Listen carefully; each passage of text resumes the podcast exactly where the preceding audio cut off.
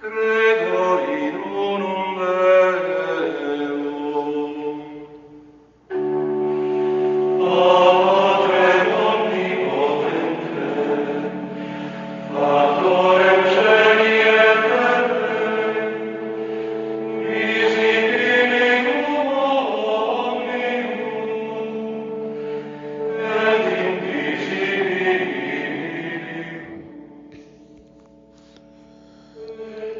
Welcome back to Zion's Redemption Radio Network. Today we're going to be covering Chapter 15 of Mysteries of Creation, Episode 694. We'll be starting on page 145 and going to page 153. The title of the chapter is The Fullness of Glory. I'll dedicate the program, then we'll get right into the reading. Our Father, who art in heaven, hallowed be thy name. Thy kingdom come, thy will be done on earth as it is in heaven. Father, we thank thee for the opportunity to be part of the remnant that will bring forth Zion's redemption. We thank thee, Father, that you would consider us tools in thine hand to be prepared to do this work. We look forward to thy kingdom on earth in its fullness and its glory as it is in heaven. We desire to be the people who do all that you have commanded, that we might be part of this great endeavor to lead into the millennial reign of thy Son, Jesus Christ. We love thee, Father, and we thank thee for the plan of salvation. We thank thee, Father, for forgiving us of our sins and our transgressions, that though we may be red as crimson, that you would make us white as snow, that as we may be weak individually, we can be strong in unity with the goal to bring forth thy word and thy kingdom. We love thee, Father, and we thank thee for all of the blessings that thou hast given unto us. And we say these things in the name of Messiah. Amen. The Fullness of Glory, Chapter 15 of Mysteries of Creation, Episode 694, pages 145 to 153. The purpose of this chapter is to show that Jesus Christ did not receive a fullness at first, but will receive the fullness of his glory after his resurrection, at the time when all wickedness on this earth is overcome. Therefore, he cannot be as the gods until after this time. It is interesting to note that everything on this earth seems to symbolize or represent things in heaven. The true principles of science, chemistry, mathematics, and other fields of learning are used by the Father. Even the family, marriage, and children are part of the work of the Father. Many things that happen on this world are typified by what happened in the premortal life of man. The beginnings of both the spirit world and the physical world were very similar. For example, in the beginning of this mortal world, Adam had two sons, one very honorable and righteous, and the other disobedient and wicked. So it was in the premortal life. God began with two sons one righteous and one unrighteous. The pre existent spirits of the Father became disorganized, and the unrighteous Son of God rebelled and was cast down to earth that had just been created. When Jesus was given the power and authority and calling to reorganize mankind, Jesus was selected to become the Savior, Redeemer, and organizer or creator of the world, which means mankind. So he accepted the authority and called to prepare and calling to prepare all the sons and daughters of the Father to re- receive the gospel in the flesh. Page 146. Although Jesus was an obedient son and was given overwhelming responsibility in the premortal life, he was still required to come on earth and to experience joy and sorrow, pleasure and pain, inherit immortality. As Paul said, though he were a son, yet he learned obedience by the things which he suffered. And being made perfect, he became he became the author of the eternal salvation unto all them that obey him. Hebrews chapter 5 verses 8 and 9. He still had to grow and learn and prove worthy of that honor. It was necessary for him to obey the laws of the gospel in order to fulfill the laws of all righteousness, even baptism, though he was without sin. The prophet Joseph Smith states, For no man can enter into the kingdom without obeying this ordinance, speaking of baptism. For thus it becometh us to fulfill all righteousness. Surely then, if it became John in Jesus Christ, the Savior, to fulfill all righteousness to be baptized, so surely then it will become every other person that see, that seeketh the kingdom of heaven to go and do likewise. Teachings of the Prophet Joseph Smith, page 266. So too was it necessary for Christ to obey the laws pertaining to the priesthood. The prophet explains if a man gets a fullness of the priesthood of God, he has to get it in the same way that Jesus Christ obtained it. And that was by keeping all the commandments and obeying all the ordinances of the house of the Lord. Um, and that's Joseph Smith, Teachings of the Prophet Joseph Smith, page 308. I want to add a little bit to that. Jesus had to do all those things, but in order for him to receive the fullness of the priesthood, he had to receive it from the Father himself. And that is what happened at the Mount of Transfiguration. Well, actually, I, I'm not really sure about that. It could have happened, it probably happened when he was in the wilderness for 40 days and 40 nights. But nevertheless, in order for him to receive the fullness, he had to receive it under the hands of the Father. And part of the reason why um, the Nauvoo temple had to be built is for the Father to have a place to dwell therein, that he might restore that which was lost unto you, or that which was taken away, even the fullness of the priesthood. That and Joseph Smith talked about all of the prophets who received the fullness of the re- the priesthood received it under the hand of God, and he was talking about God the Father.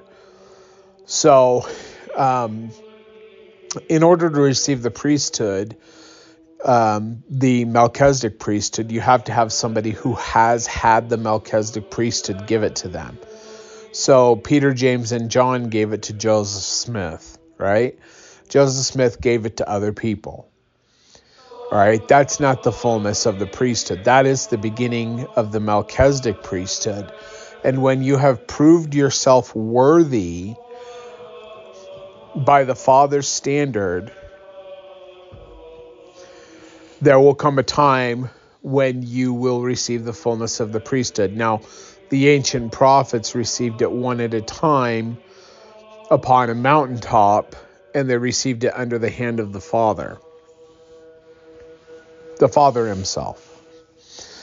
But um, Jesus Christ and the Father wanted to redeem Zion in Nauvoo, and they were given the mandate to build the temple and Jesus Christ himself is talking to Joseph Smith. He says, Build the temple whereby the Father, or the Most High can come dwell therein, that he, not Jesus, he might restore that which was lost unto you, or that which was taken away, even the fullness of the priesthood.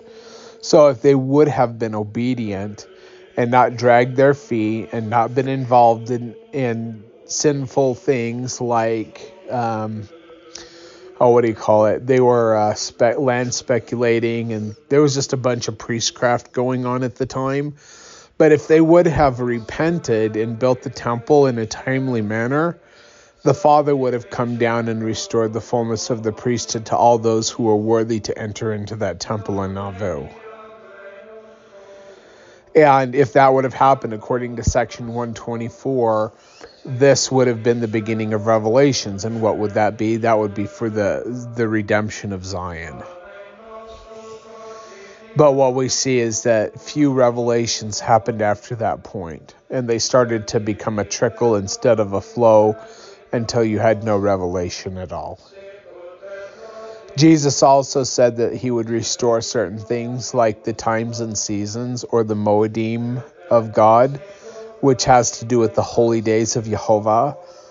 That never happened either. There was like a bunch of things. Jesus said, If you do what I say, I will fight your battles for you, and you shall not be removed from your place. And where was their place at the time of the revelation? It was Nauvoo. But we see that they were removed from their place, and God did not fight their battles for them. Jesus said, If you don't do what I say, you will be rejected as a church with your dead, which is exactly what happened. That's why I don't accept Brigham Young or Sidney Rigdon or Joseph Smith III or any other individual as the Lord's anointed after the prophet Joseph Smith. The succession crisis was man's way of trying to get around the fact that they had been rejected, even though in 1843, according to Lyman Wight's writing, Joseph Smith stated in Nauvoo that at that time they had been rejected as a church with their dead. But you won't find that in the Brighamite tradition records because it was uh, it was ignored. And Brigham Young stepped up and he took reins. He did not have the right to. He is not the Lord's anointed. But neither was Joseph Smith III, neither was Sidney Rigdon, neither was Lyman Wight, neither was James Strang, neither was any. No, nobody was. And in fact, Jesus Christ said, All they who hinder this work shall be cursed to the third and fourth generation. Well, to be cursed from 1843 for four generations at 40 years a generation. Where do I get that number from? Moses walking around with the, the cursed Israelites in the wilderness was 40 years, and that was considered one generation. So four generations would be 160 years. And if you go out from 1843, when Lyman Wight uh, recorded that Joseph Smith said the church had been rejected, you go out four generations or 160 years and you get to 2003, which is exactly when the Father Himself brought me into His presence physically and laid His physical hands upon my head, and I became the Lord's anointed. All the math adds up. There's a lot of other evidence as well, but that's some of it. And that's enough for you to go on right now. Anyway, let's get back into the reading. I do have my four year old son trying to cu- cuddle up next to me. Um, Arius, why don't you get grab that blanket and go lay on the couch? Okay, that blanket right there.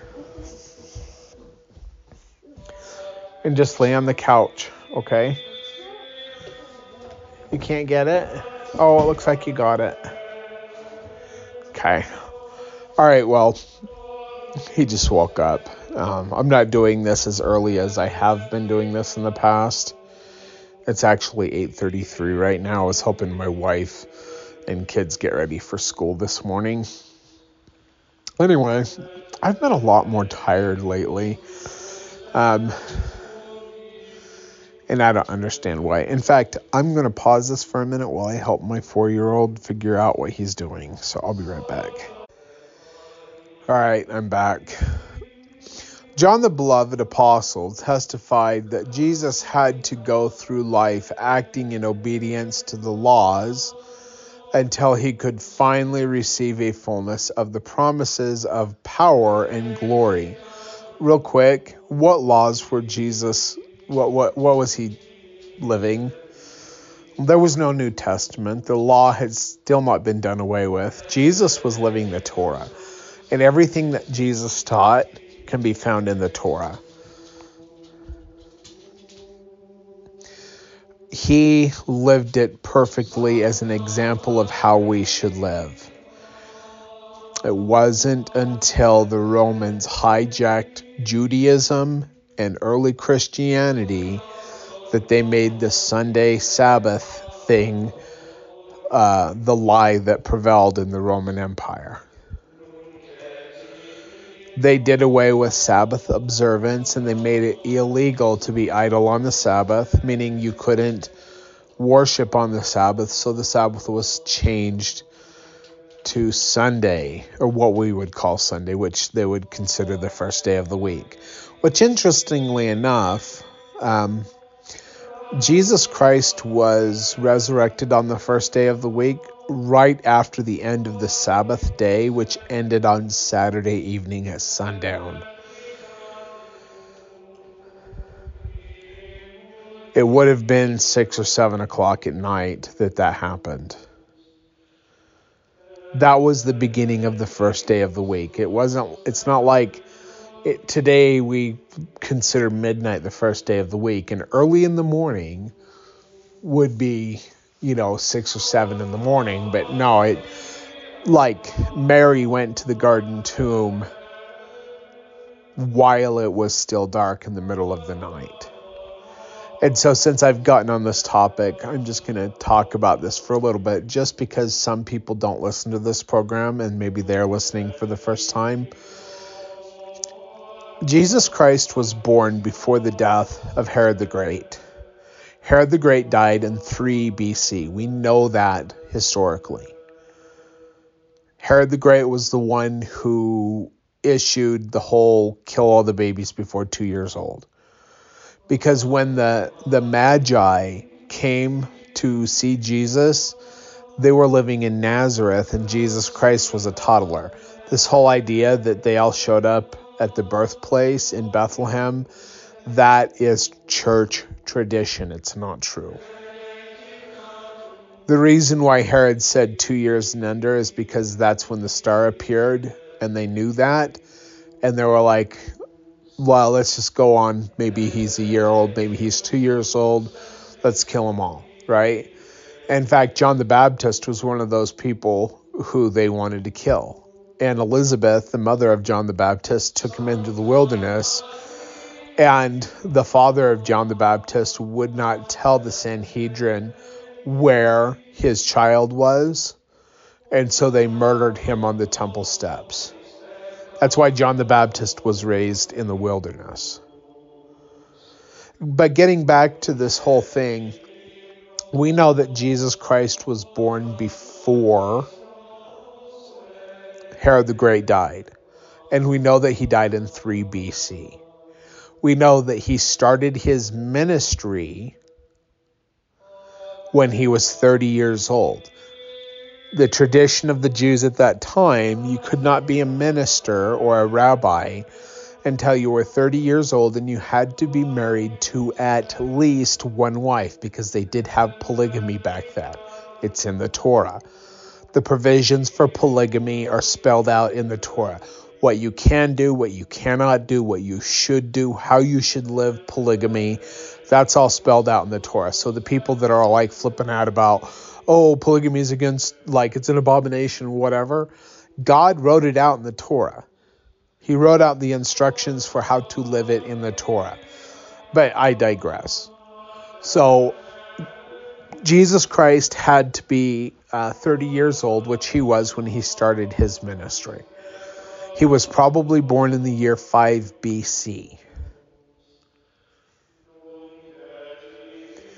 which means he started his ministry in what we would consider the year 25 AD. He was 30 years old at that point, which falls in line with the three year ministry and the death of Jesus Christ in 28 AD on the eve of Pesach or Passover, which on that in that year was a Wednesday. And why is that important?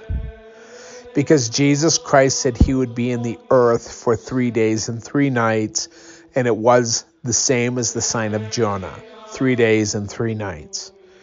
Not Friday night to Sunday morning. That's not 3 days and 3 nights.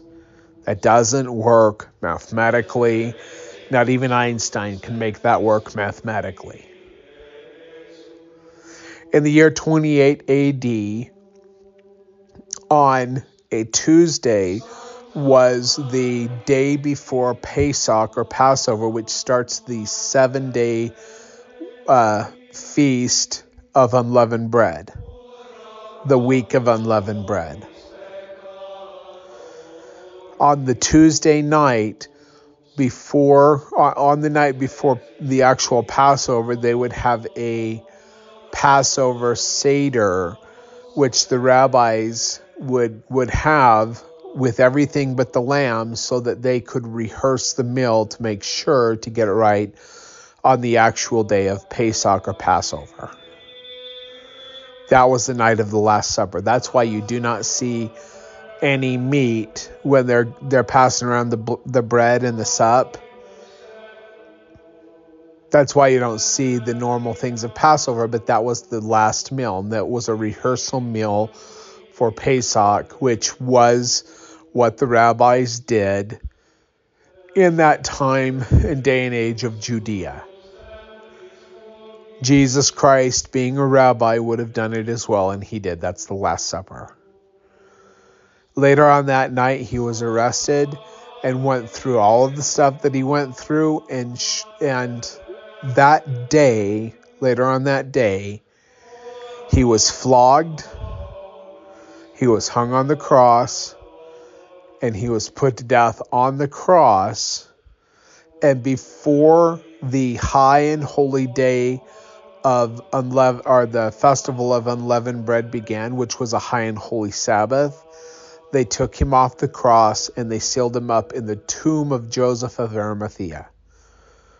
So the proper burial things that had to happen for his proper burial did not happen, which were the duties of his wife.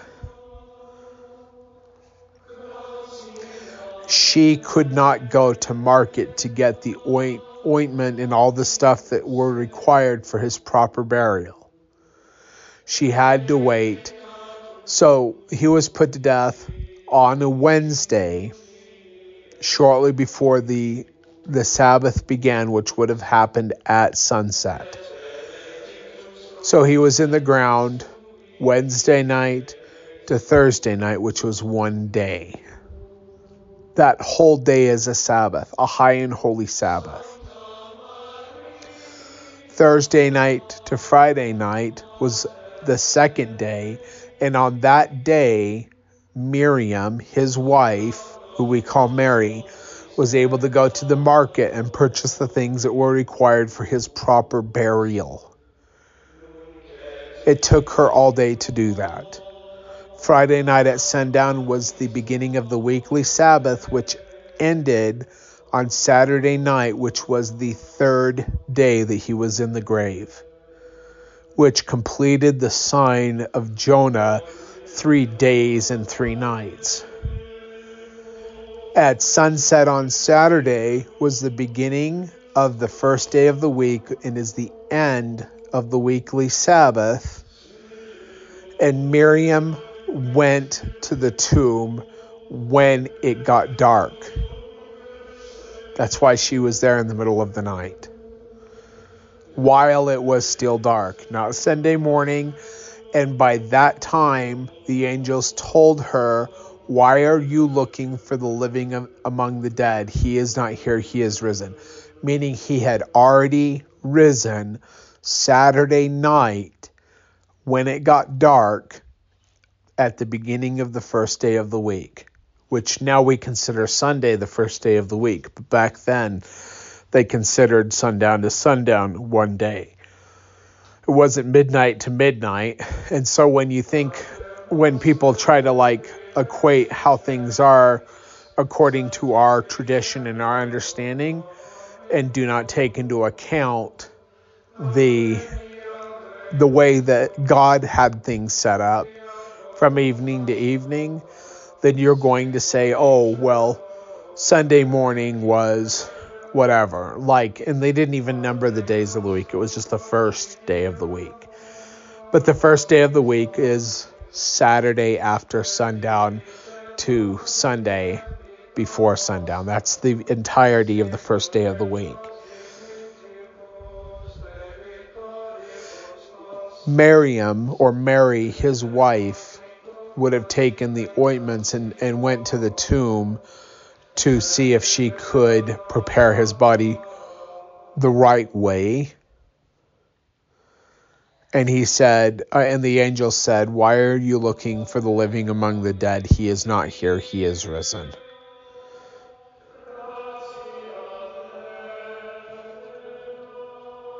This whole idea of Friday before the weekly Sabbath to Sunday, it's just it's it's it's it's uh, it's ignorance.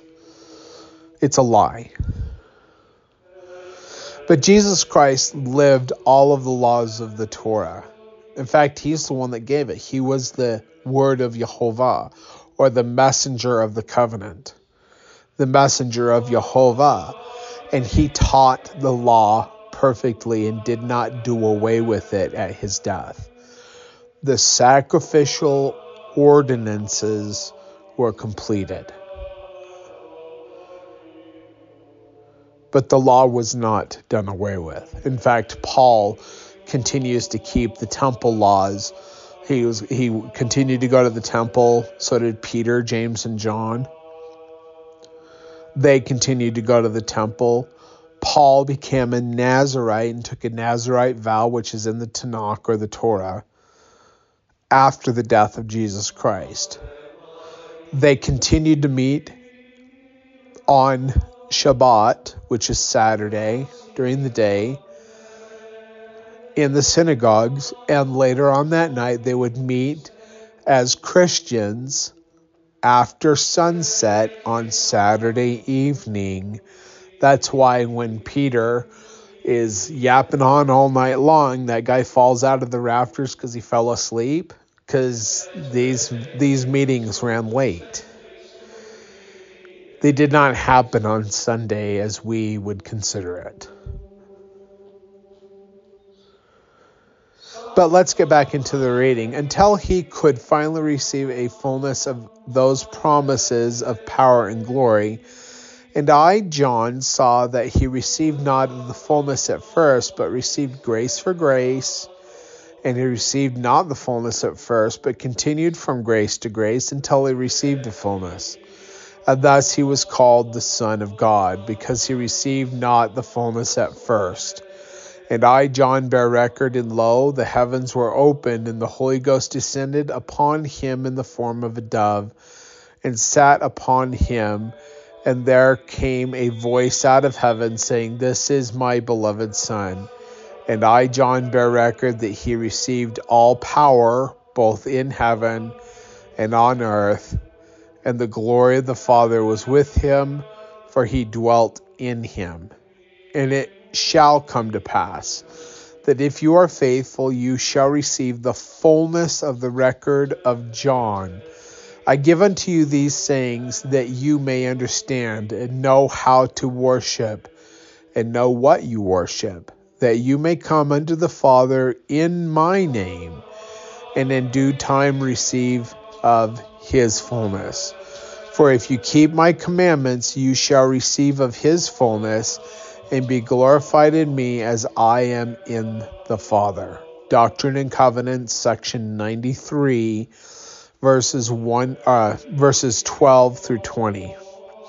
Three times John's testimony was that Jesus received not of the fullness at first, but afterwards received it. And it will be pointed out by Brigham Young that he did not receive a fullness of glory of the Father until after he was resurrected. Christ himself made the following statement after his resurrection when he appeared to his eleven disciples. And Jesus came and spake unto them, saying, All power is given unto me in heaven and in earth. Matthew chapter 28, verse 18. And in order for any man to receive of that fullness, he must follow the same narrow path through mortality. Joseph Smith describes this path pathway. Quote, Here then is eternal life, to know the only wise and true God, and you have got to learn how to be gods yourselves, and to be kings and priests to God. The same as all gods have done before you. And we're on page 148 at 34%. So let me just read this. I actually had to cough, so I'm going to start this over. Let's see. Here then is eternal life, to know the only wise and true God, and you have got to learn how to be gods yourselves, and to be kings and priests to God, the same as all gods have done before you, namely by going from one small degree to another, and from one small capacity to a great one, from grace to grace, from exaltation to exaltation, until you attain to the resurrection of the dead and are able to dwell in everlasting burnings and to sit in glory as do those who sit enthroned in everlasting power. They shall be heirs of God and joint heirs with Jesus Christ. What is it? To inherit the same power, the same glory, the same exaltation. And remember, there are multiple exaltations. I don't know if you caught that or not. I'm going to talk about that in a minute until you arrive at the station of a God and ascend the throne of eternal power, the same as those who have gone before you. When you climb up a ladder, you must begin at the bottom and ascend step by step until you arrive at the top. And so it is with the principles of the gospel. You must begin at the first and go on until you learn all the principles of exaltation. But it will be a great while until you have passed through the veil before you have learned them. It is not all to be comprehended in this world.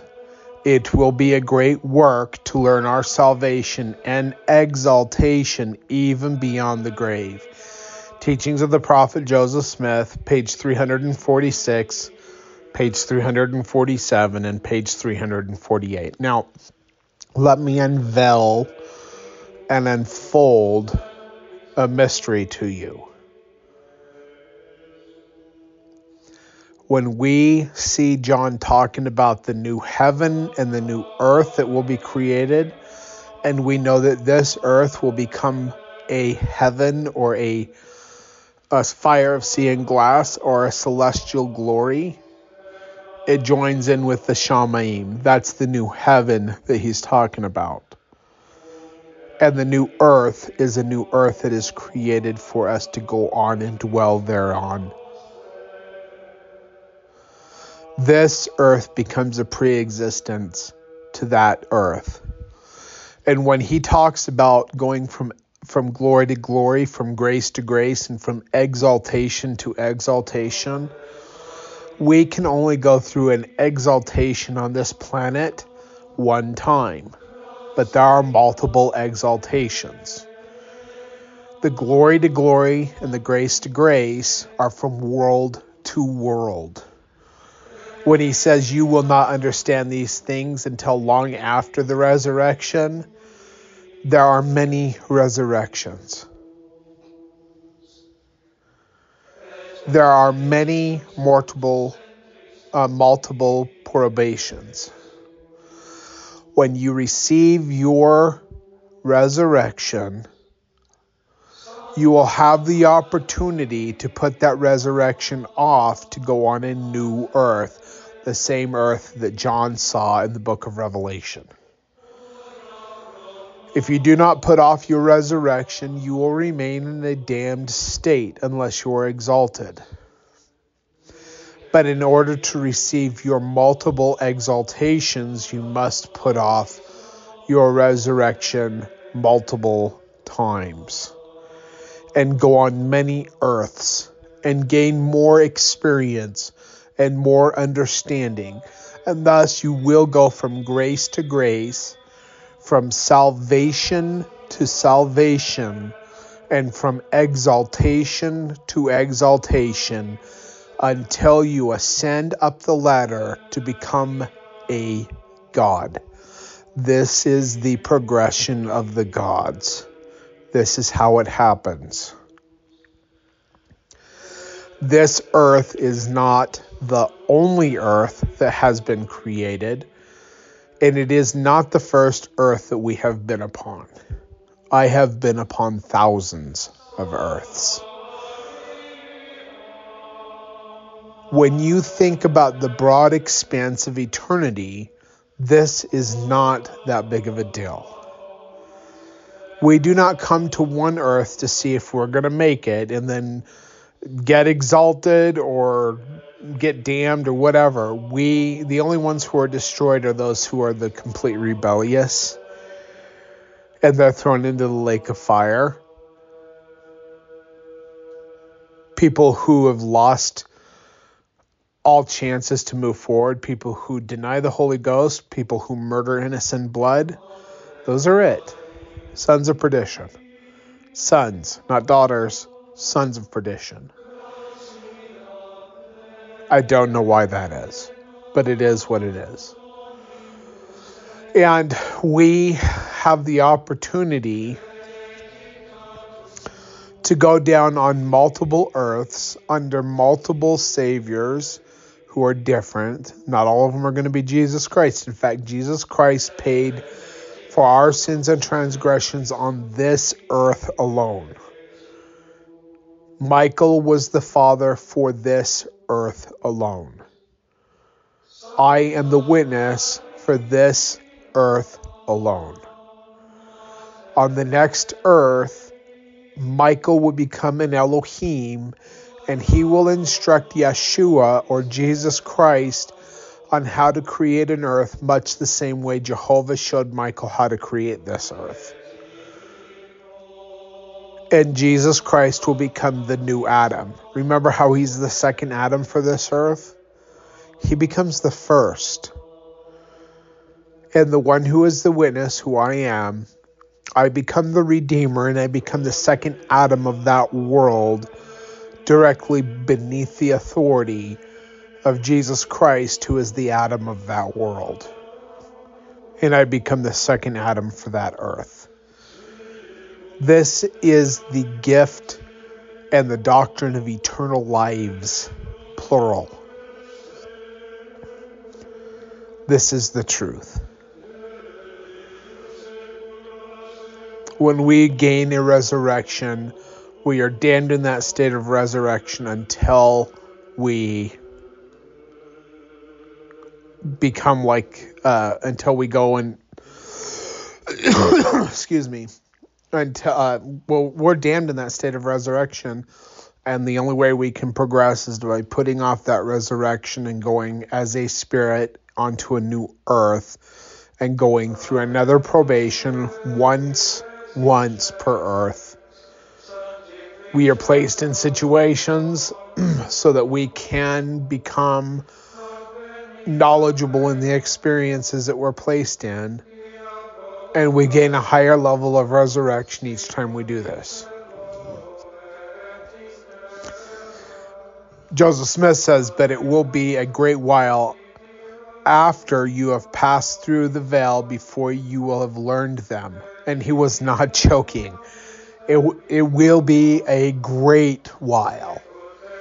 But in the, the uh, expanse of eternity, it's, you know, it's not that long. Uh, we'll have a different perspective of time at that point. It is not all to be comprehended in this world because it takes multiple worlds to comprehend these things.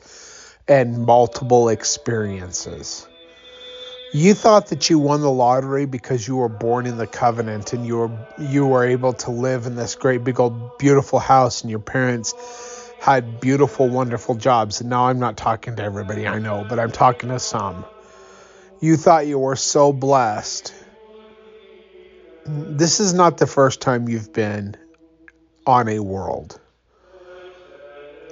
You have been on worlds where you were in dirt poor poverty because you had to go through those experiences.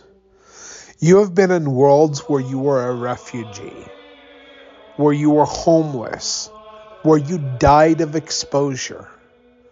You have been murdered in worlds previous to this one. You have lived through wars in worlds previous to this one. You may have lived as royalty previous to this one. You may have been wealthy beyond your wildest dreams in worlds previous to this one, and now you're living in a hut in Africa. You will go through every single experience that you need to go through to become as the gods.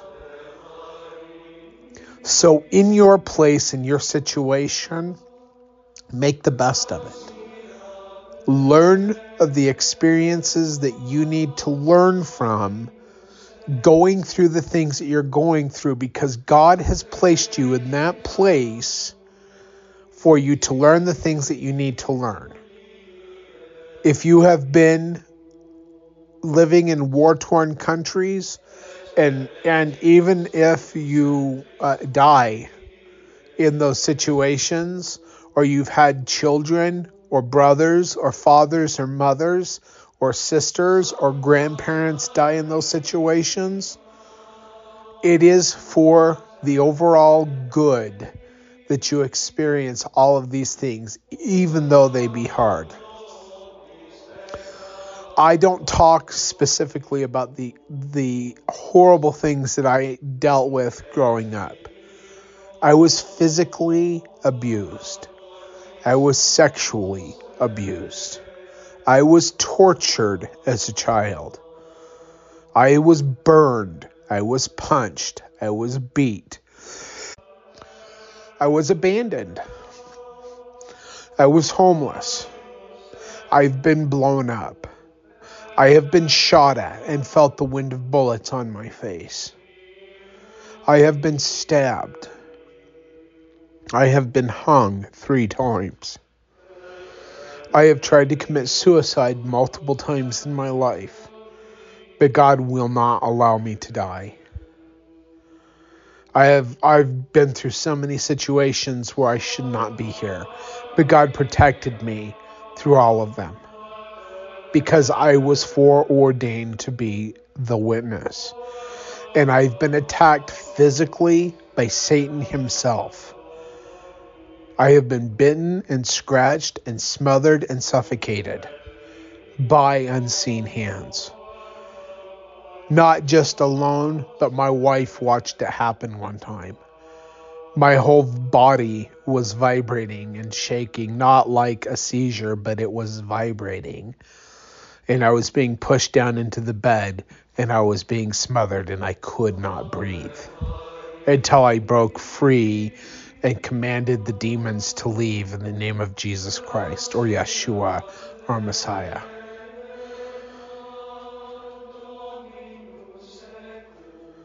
And through all of those things, when I sat down physically and talked to Jesus face to face, he told me that all the things that I've gone through in my life, even the hard things that I cannot understand, He allowed those things to happen to me that I might learn to become the servant that He needed me to be. Life is not so hard these days. God gave me a wife and we've been married for over 11 years now and he's given me children and he's given me land and he's given me a home and he's given me animals and I am rich. But I still suffer mentally from the things that I've been through in the past through the things that my parents did to me, through the things that other people have done to me, and I truly have no family other than my wife and her family.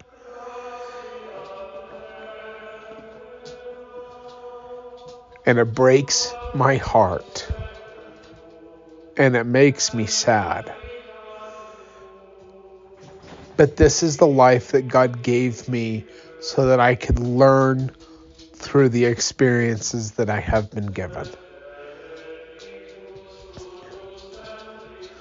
And he told me all those things that you have gone through in this life, I have allowed for my wise purposes. And I know that I told Jesus that I trusted him, and whatever he saw was necessary, and whatever the Father saw was necessary for me to have to go through in this mortal probation, I would endure. And I have endured homelessness. I've endured hypothermia to the point of death multiple times. I've endured loneliness and depression and sadness and pain. I still endure pain. I am in pain all the time. And the only time I am not in pain is if I do certain uh, prescription or pharmaceut- pharmaceutical drugs from from the pharmacist. And I will not do them because it will take away from my mental faculties. So I will endure the pain to keep my mind straight. But I know that all the things that I have been through and all the things that I will go through in this mortality even though they be extremely hard even though I get burned out of going through the things that I go through, I know that this is all given to me. All these experiences are given to me by a loving Father in heaven and a loving Savior who have made a way for me to go through all of these experiences, which include transgressions, which includes sins, to come back into His, our, the presence of our Father and our God and our Redeemer, and gain a higher, a higher resurrection. And progress on the path to become like Jehovah, our Elohim. And all of us have the opportunity to learn from the experiences that we are placed in whether we are placed in in a flat in in Britannia in a hut in Africa or Mongolia or in a house in North America or Canada or whatever God is perfect in his judgment.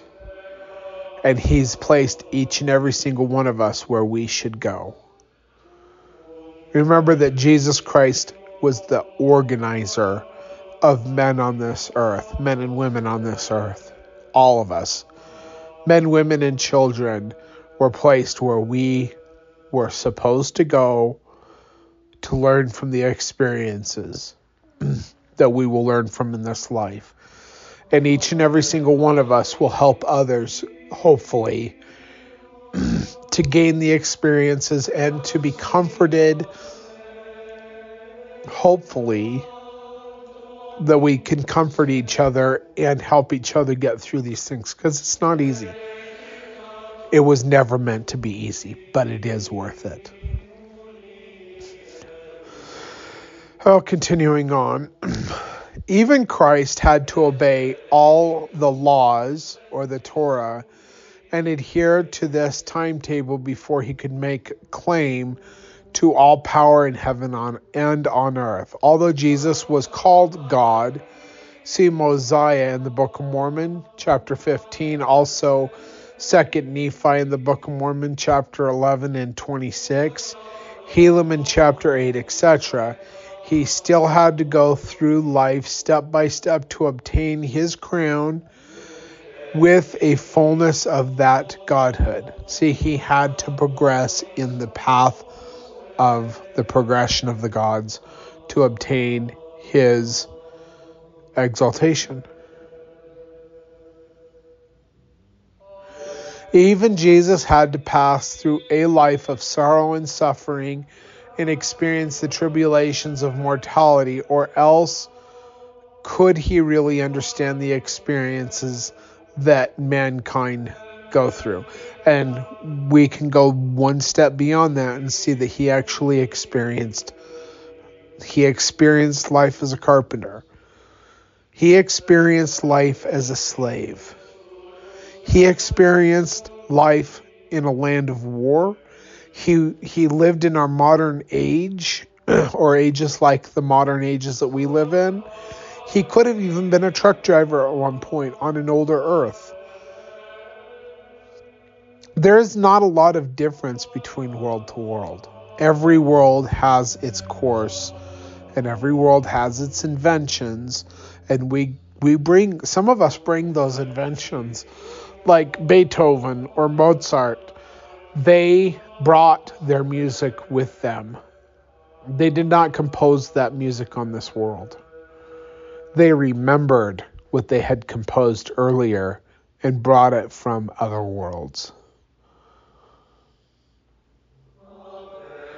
Archimedes brought inspiration or more more closely uh, a remembrance of things he had learned on an older earth.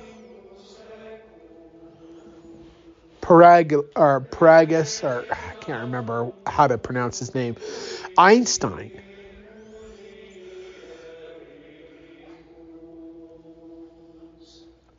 Like each of these worlds are very similar in their course.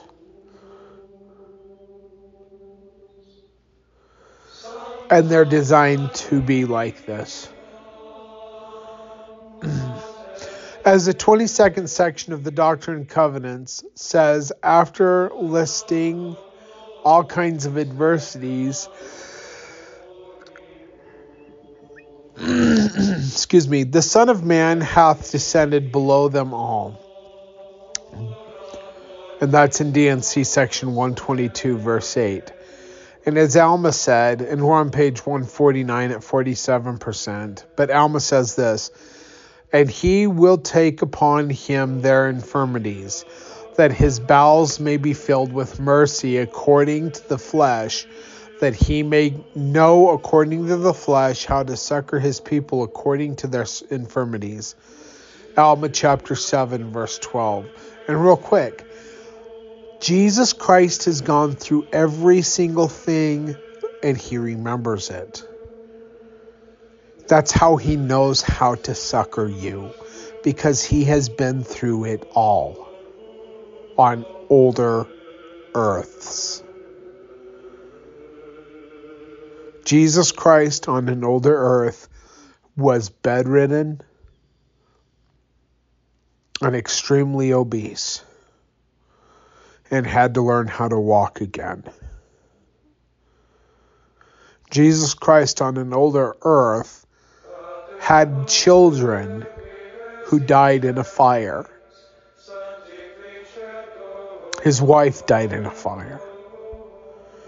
He had to overcome his injuries, both physically and mentally, and learn how to deal with that and move along.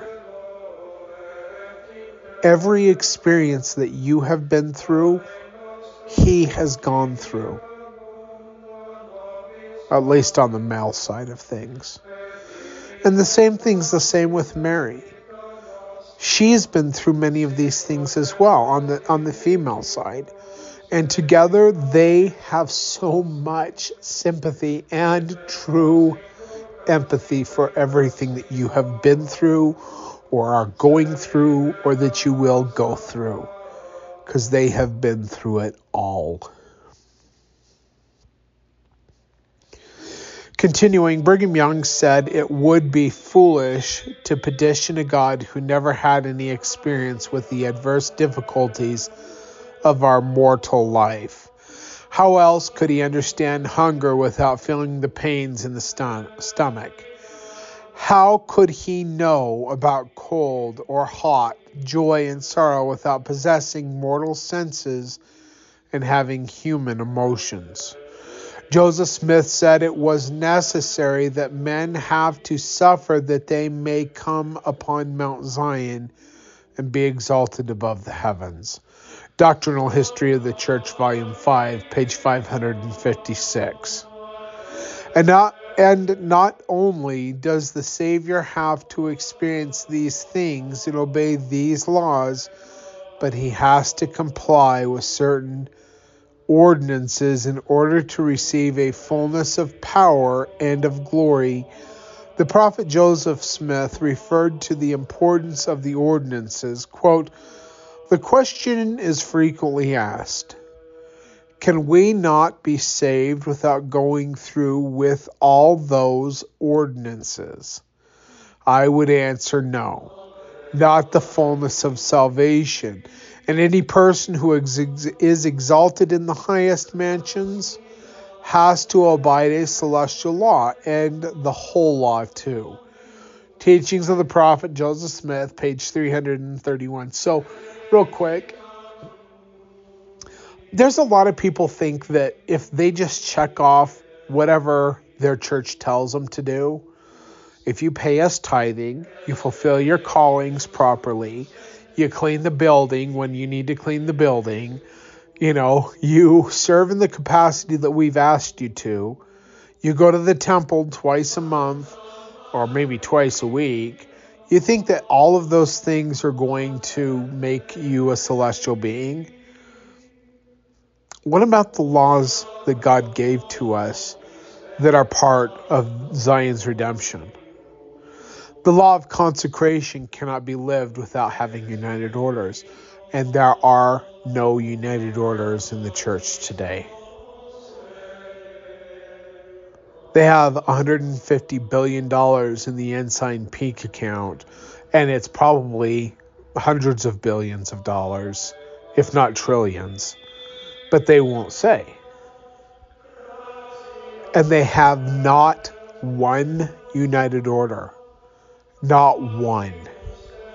I know that the upper members of the church in the first in maybe the second quorums of the 70 and the 12 and uh, the first presidency, the bishop, the bishop of the church.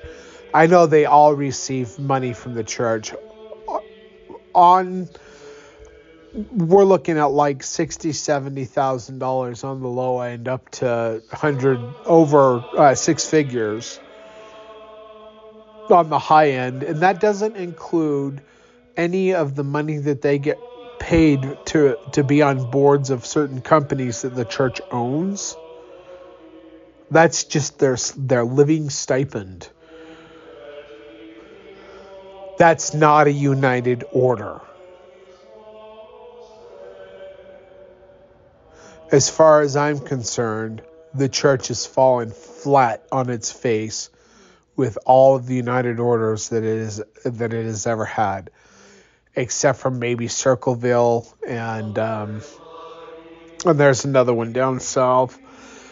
The Brigham City one did pretty well for a little bit, but like you know, one of the travesties of early church history is where they sent men off to go on missions around the world. They did not have united orders to to take care of the women who are basically that like they were as close to widows as you could be without your husband actually being dead. They were not taken care of. Some may have been, but the majority were not. There should have been united orders to help assist those people, but they would they didn't have it. They weren't doing it. They're still not doing it. And in order for Zion to be redeemed, we have to live all that God has commanded, and they won't do it. What about the gathering of Israel? to one place, as it states in the scriptures. Do you know that it was during the Reed uh, Smoot hearings that Joseph F. Smith basically said, "Oh, Zion's wherever you want it to be." That's because the the government told the church to stop gathering to the United States, and they had to comply with the the wishes of Babylon the Great or the little beast mentioned in I think it's Daniel chapter ten or seven. The little beast that that wears out the saints of the most high in the last days. What about rebaptism? What about the law of adoption what about plural celestial sealings there are so many things that the church has changed that they have either done away with or abrogated. But Jesus Christ in the 1886 revelation tells John Taylor, I have neither abrogated nor done away with any of my laws. How could I? He says they're celestial, eternal laws. He can't do away with eternal laws. That's not possible. He does not tell us, oh, never mind, you guys don't have to do it now you can do it later in the in some unknown future that never has come and never will come under the reign of Babylonian businessmen and false administrators in a fallen and rejected church. Continuing on, uh, hold on, my four year old is looking at me with questions in his head. Arius. Did you get yourself scraped? Yeah, it was from the box. The box scraped you? Yeah, it was sharp. Oh, the box gotcha, huh? Yeah. Okay. Then I moved my leg and then I saw it. I'm sorry. But you know what? Your skin isn't broken. It's just a little bit scraped and you're going to be fine. You should go tell Ari or Emmett to wake up. I can't because he's he's tired. I know he's tired all the time, but that's because he's lazy and he doesn't want to get up. I have an 18 year old who thinks that he if if we don't actually wake him up, he will stay up till or he'll sleep in his bed in a room full of light until 4 p.m. Like he's so lazy. He's got Asperger's, but I don't care. He's an 18 year old lazy teenager, just like he does a lot actually but he needs to do more because he graduated from high school. He turned down a full ride scholarship because he's scared to leave home, and now he just wants to lay in his bed all day and not do anything. Anyway, enough of my ranting about that. Let's see here. Jesus had to go through life choosing, obeying, and acting upon free agency the same as we do. Paul said, For in that he himself hath suffered being tempted, he is able to succor them that are tempted. Hebrews chapter 2, verse 18.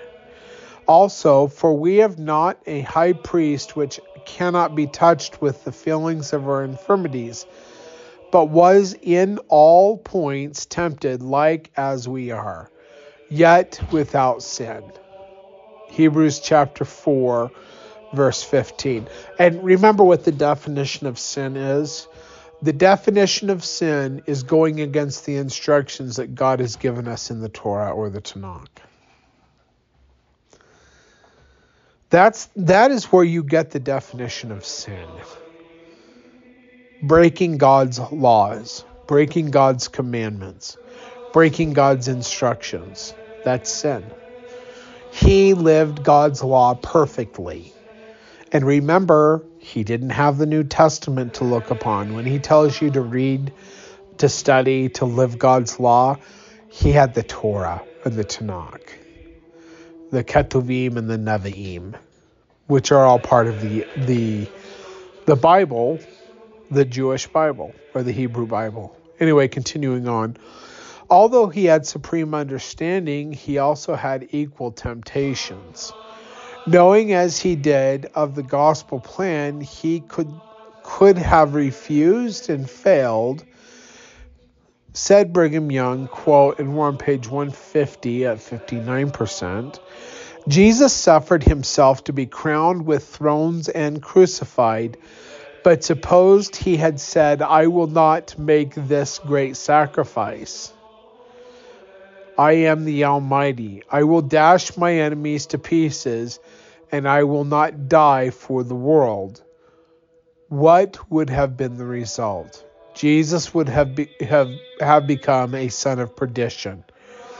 He would have lost every power and right to the kingdom he was about to redeem.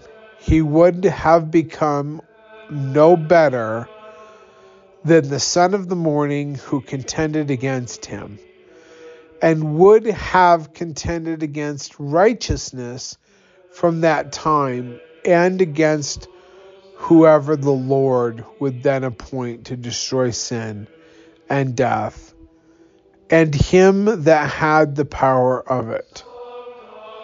Journal of Discourses, Volume 8, page 118. Just like everyone else, Jesus had to prove obedience to the Father in order to obtain the fullness of all things and all power. Bruce R. McConkie admits that in this life he received not the fullness at first, but went from grace to grace until the final triumph of the resurrection. He gained the fullness of all things, and all power was given him both in heaven and on earth. And that was Bruce R. McConkie in his book Mormon Doctrine, page 129. But it just drives me nuts that Bruce R. McConkie won't actually just quote where he got it from. Oh no, he talks about it like he's the one who who who came up with it. Ugh, drives me nuts, but whatever. Brigham Young better explained when his time was that Jesus would receive a fullness of glory. The Savior was not finished, has not finished his work, and cannot receive the fullness of glory until the influences and power of the wicked are overcome and brought into subjection. When the wicked inhabitants of the earth, the beasts of the field, I'm sorry, when the wicked inhabitants of the earth, the beasts of the field, the fowls of the air, the fish of the sea, all mineral substances, and all else pertaining to this earth are overcome, then he will take the kingdom, present it to the Father, and say, Here is the work you gave me to do. You made the appointment. I have wrought faithfully, and here are my brethren and sisters who have wrought with me. We have wrought faithfully together. We have overcome the flesh, hell, and the devil. I have overcome, and I and have and they have followed in my my footsteps. And here are all thou hast given me. I have lost none except the son of perdition. Journal of Discourses, Volume 8, page 118. Real quick, when Jesus is giving this up to the Father, who is he giving it to? In Daniel chapter 7, we know that uh, it's a description of what is going to happen in the future at Adam-ondi-Ahman. When the Ancient of Days comes down from heaven, and the one one like unto the Son of Man actually goes down to to the Ancient of Days, and that is Father Adam, who is Michael. And we know that because in Daniel chapter 12, it actually tells us the name of the man sitting on the throne as being Michael in the last days. And after all have surrendered their keys during their time in their stewardships, and one like unto the Son of Man delivers his keys See, everybody gets this one wrong. Everybody thinks that the one like unto the Son of Man is Jesus Christ. No, it's not. It's the one that comes before him, the last one to surrender his keys. even God the witness, or the Holy Ghost. That is one like unto the Son of Man, who delivers his keys to Adam at Adam-ondi-Ahman, and then Adam presents them to Jesus Christ. Because Jesus Christ did all that his father, Michael Adam, has asked him to do. That's why Adam is the one that gives the keys up. That's why every single prophet, including God the witness, gives his keys up to Adam because he's the father. And the father presents his son who has overcome all things with all power both in heaven and on earth. And at that point, Jesus Christ would become the Father of all who dwell upon this earth because he has paid for all or for our sins and our transgressions by the price of his own blood. And we all become his through the law of adoption. And he becomes our Father with Michael being our father above him, and Jehovah being our father above Michael.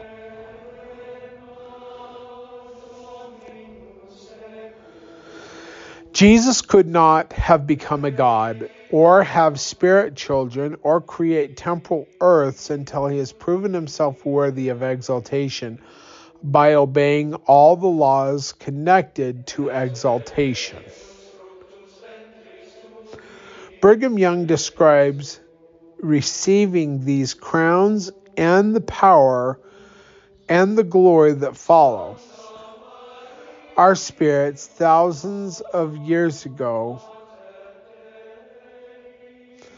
were first begotten and at the, at the consummation of all things, when the Savior has finished his work and presented it to the Father, he will be crowned.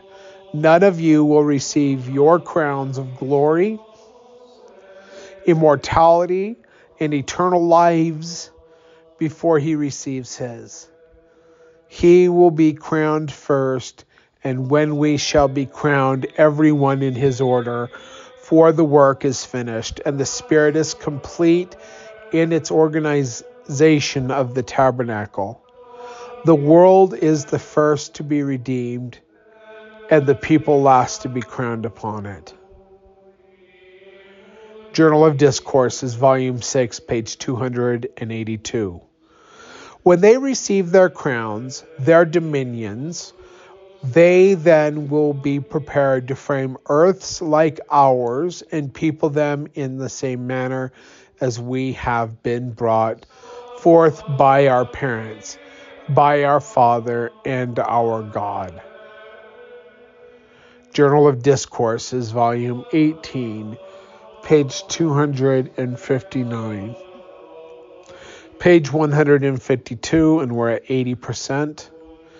And when our spirits received our bodies, and through our faithfulness we are worthy to receive, to be, to be crowned, we will then receive authority to pro- produce both spirit and body and that's Journal of Discourses, Volume 15, page 137. And that's speculation on his part. But, I mean, it's pretty close. Anyway, continuing on, Jesus had to come down to earth, passing through all that we do, to earn his rightful place as Redeemer of the world. He will not receive his crown of exaltation until he has earned it.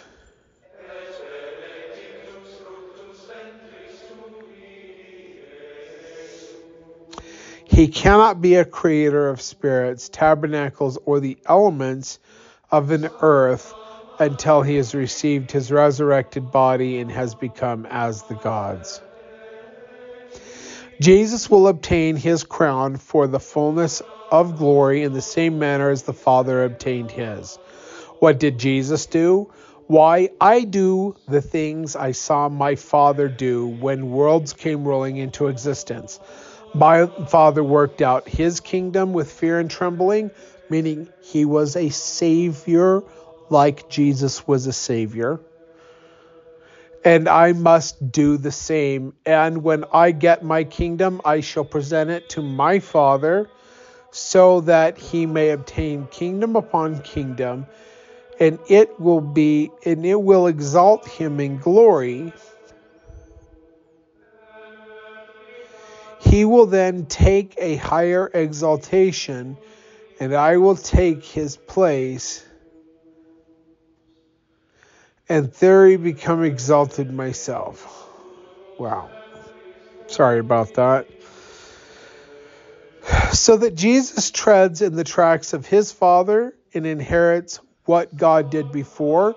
And God is thus glorified and exalted, see, exaltations, in the salvation and the exaltation of his children. It is plain beyond disputation, and you thus learn some of the first principles of the gospel about which so much hath been said. And that's Joseph Smith.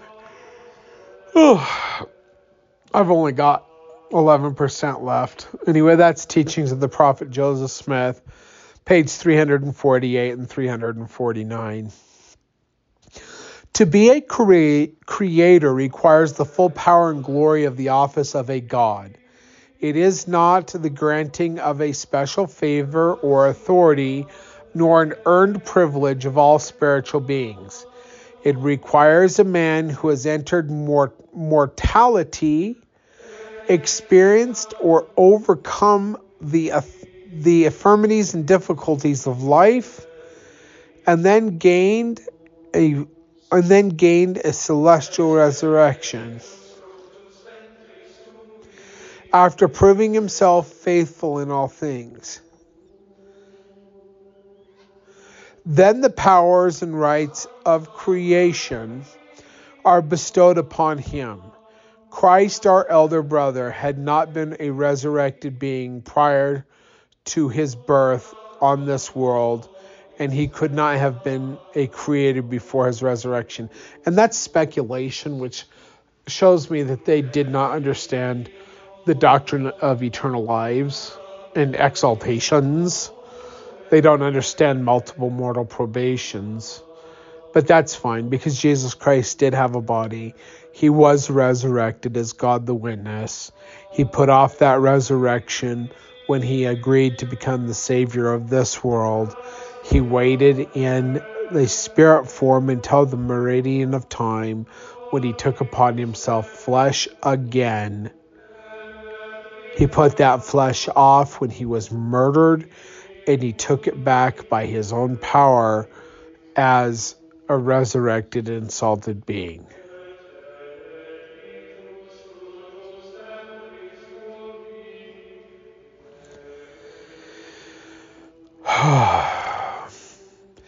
He could not have been a creator before his his resurrection. And also like we've said before in the past to create means to organize.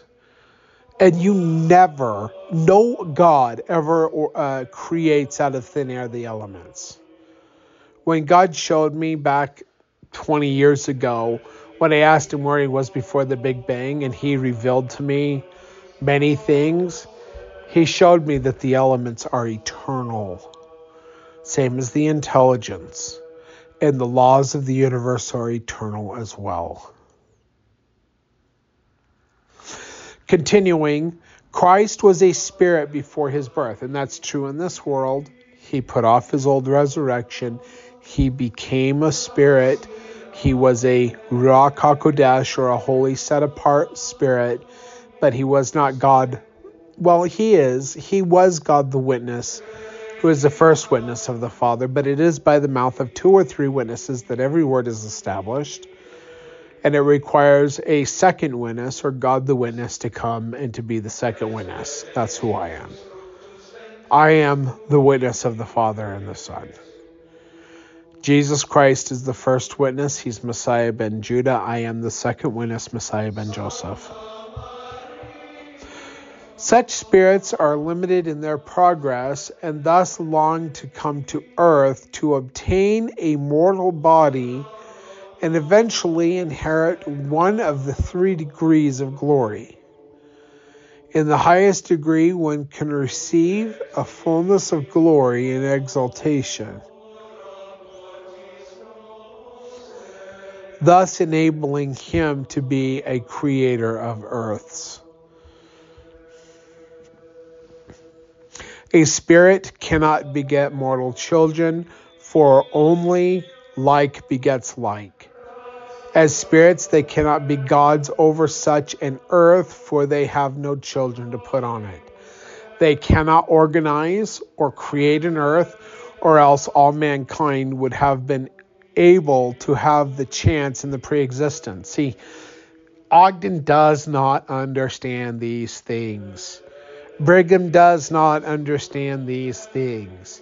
Heber C. Kimball, John Taylor, Wilford Woodruff, Heber C. Kimball, none of them understand the fullness of these things.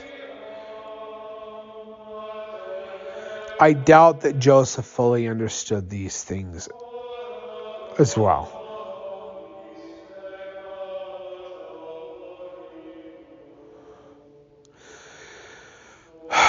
And it's hard because we want to place our trust in the arm of flesh. But God gives us just enough evidence in the arm of flesh as we study those things and we take it to Him where He begins to open our eyes so that we can understand things beyond the mysteries.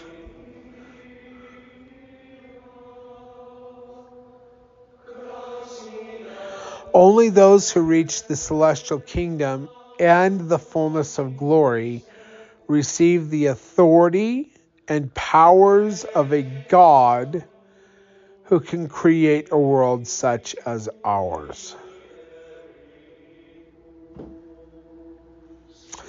So that's the end of that chapter. We're on page 154, which is the beginning of chapter 16. And when we come back, we'll be talking about creating plants and animals. Excuse me.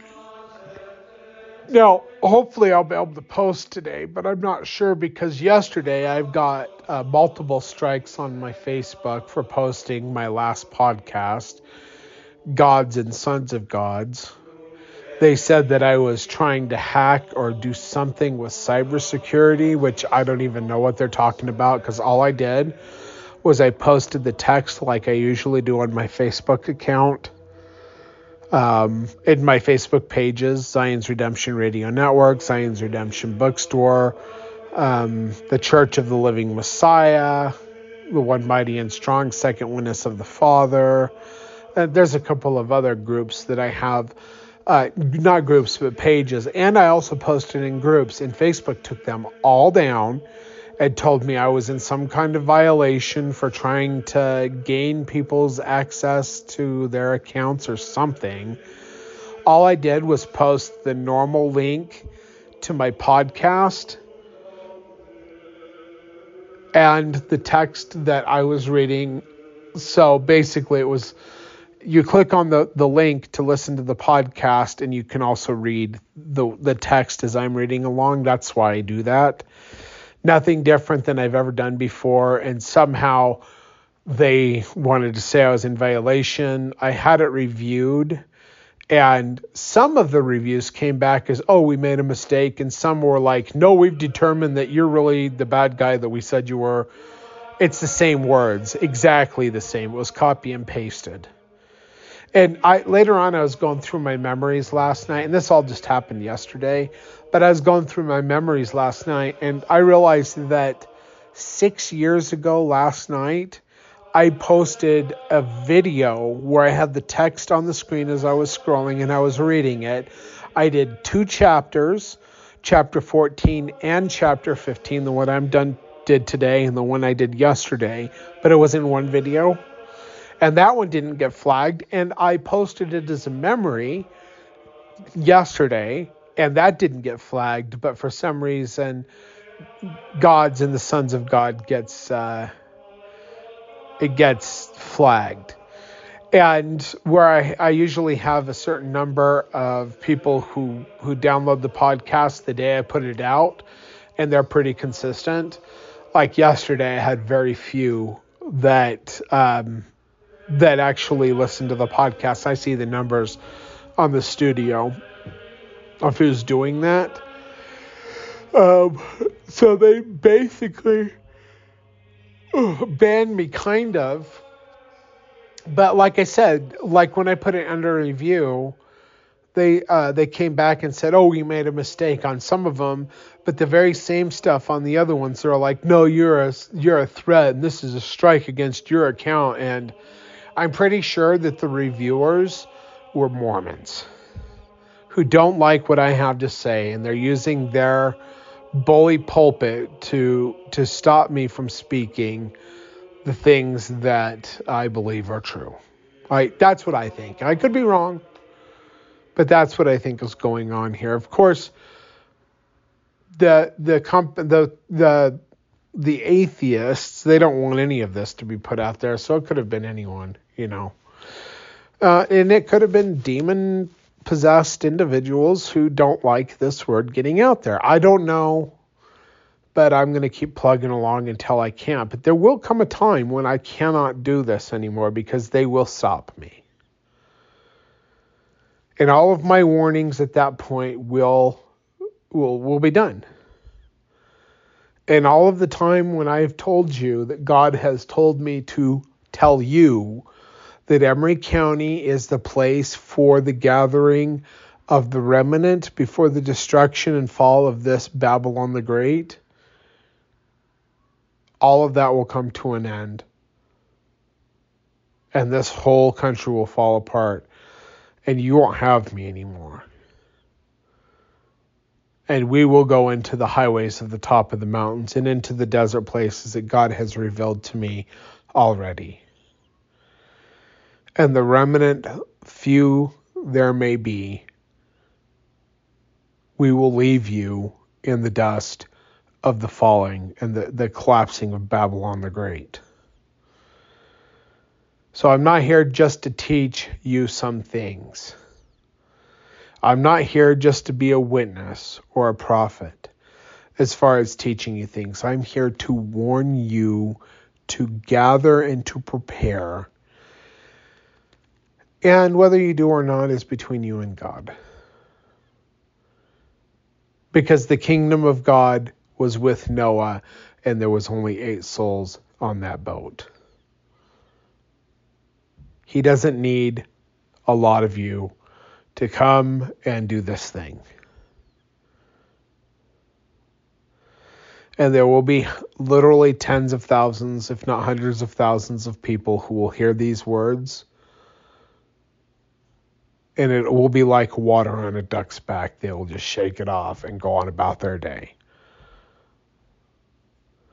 And you will come to a point when you will be very sore, um, sad, very sad that you did not listen. Just like when God told me to go to my grandmother's house one Sunday morning, and I had a bunch of friends with me, and it would have only been like three miles, three or four miles out of the way if I would have just gone and checked on her, but I was like, oh, we've got some other things to do. I'll go check on her later. And then I never did. That was a Sunday morning. On a Wednesday, my aunt went and checked on her, and she had fallen down the stairs and broken her uh, hip on Saturday night.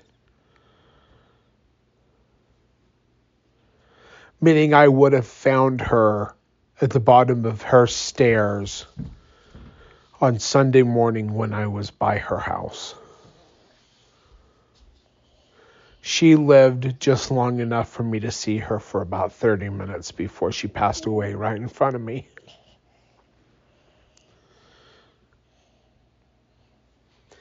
And I will always be sad that I did not listen to God when He told me to go do something back when I was younger. If I would have just listened, she would have still lived for many years. She was only like 80, 81, I think. She was in relatively good health. And I miss her. And every time I look at my daughter, Amberly, I see her face. Because Amberly is her.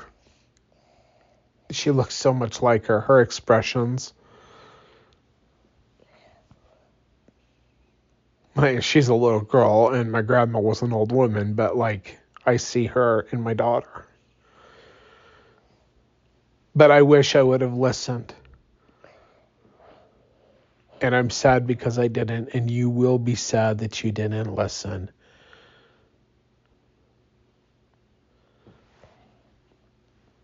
But that's between you and God. I'm only here to give the message. Arius? Hey, stop climbing on me. You're breathing into my microphone. What? I can't hear you. You gotta speak louder. I want to sit with you. You wanna sit with me? Yeah, But I'm doing the radio show. I. Do you want to tell these people that you need your daddy? Okay. Tell him my daddy has to go. I will talk to you later. Your dad has to go. He will No. talk to you later. Say my dad has to go. I, he will talk to you later. My dad has to go. He, he would talk later. anyway, yeah, I I gotta go and do stuff for my son anyway. So he wants to sit with me. He likes to cuddle with me. I'm gone for four days. I don't come home, and when I am home, he's like daddy's boy. He wants to do everything with me, and yeah. So, all right. Well, that's the end of the program. Like I said, when I come back. Probably next week. I don't think I'm going to be doing another radio show. I might. You never know. But um, probably next week I'll probably get to uh, chapter 16, which talks about creating or organizing the plants and the animals. So, all right. Well, thank you for listening, everyone. Take care. God bless. And goodbye.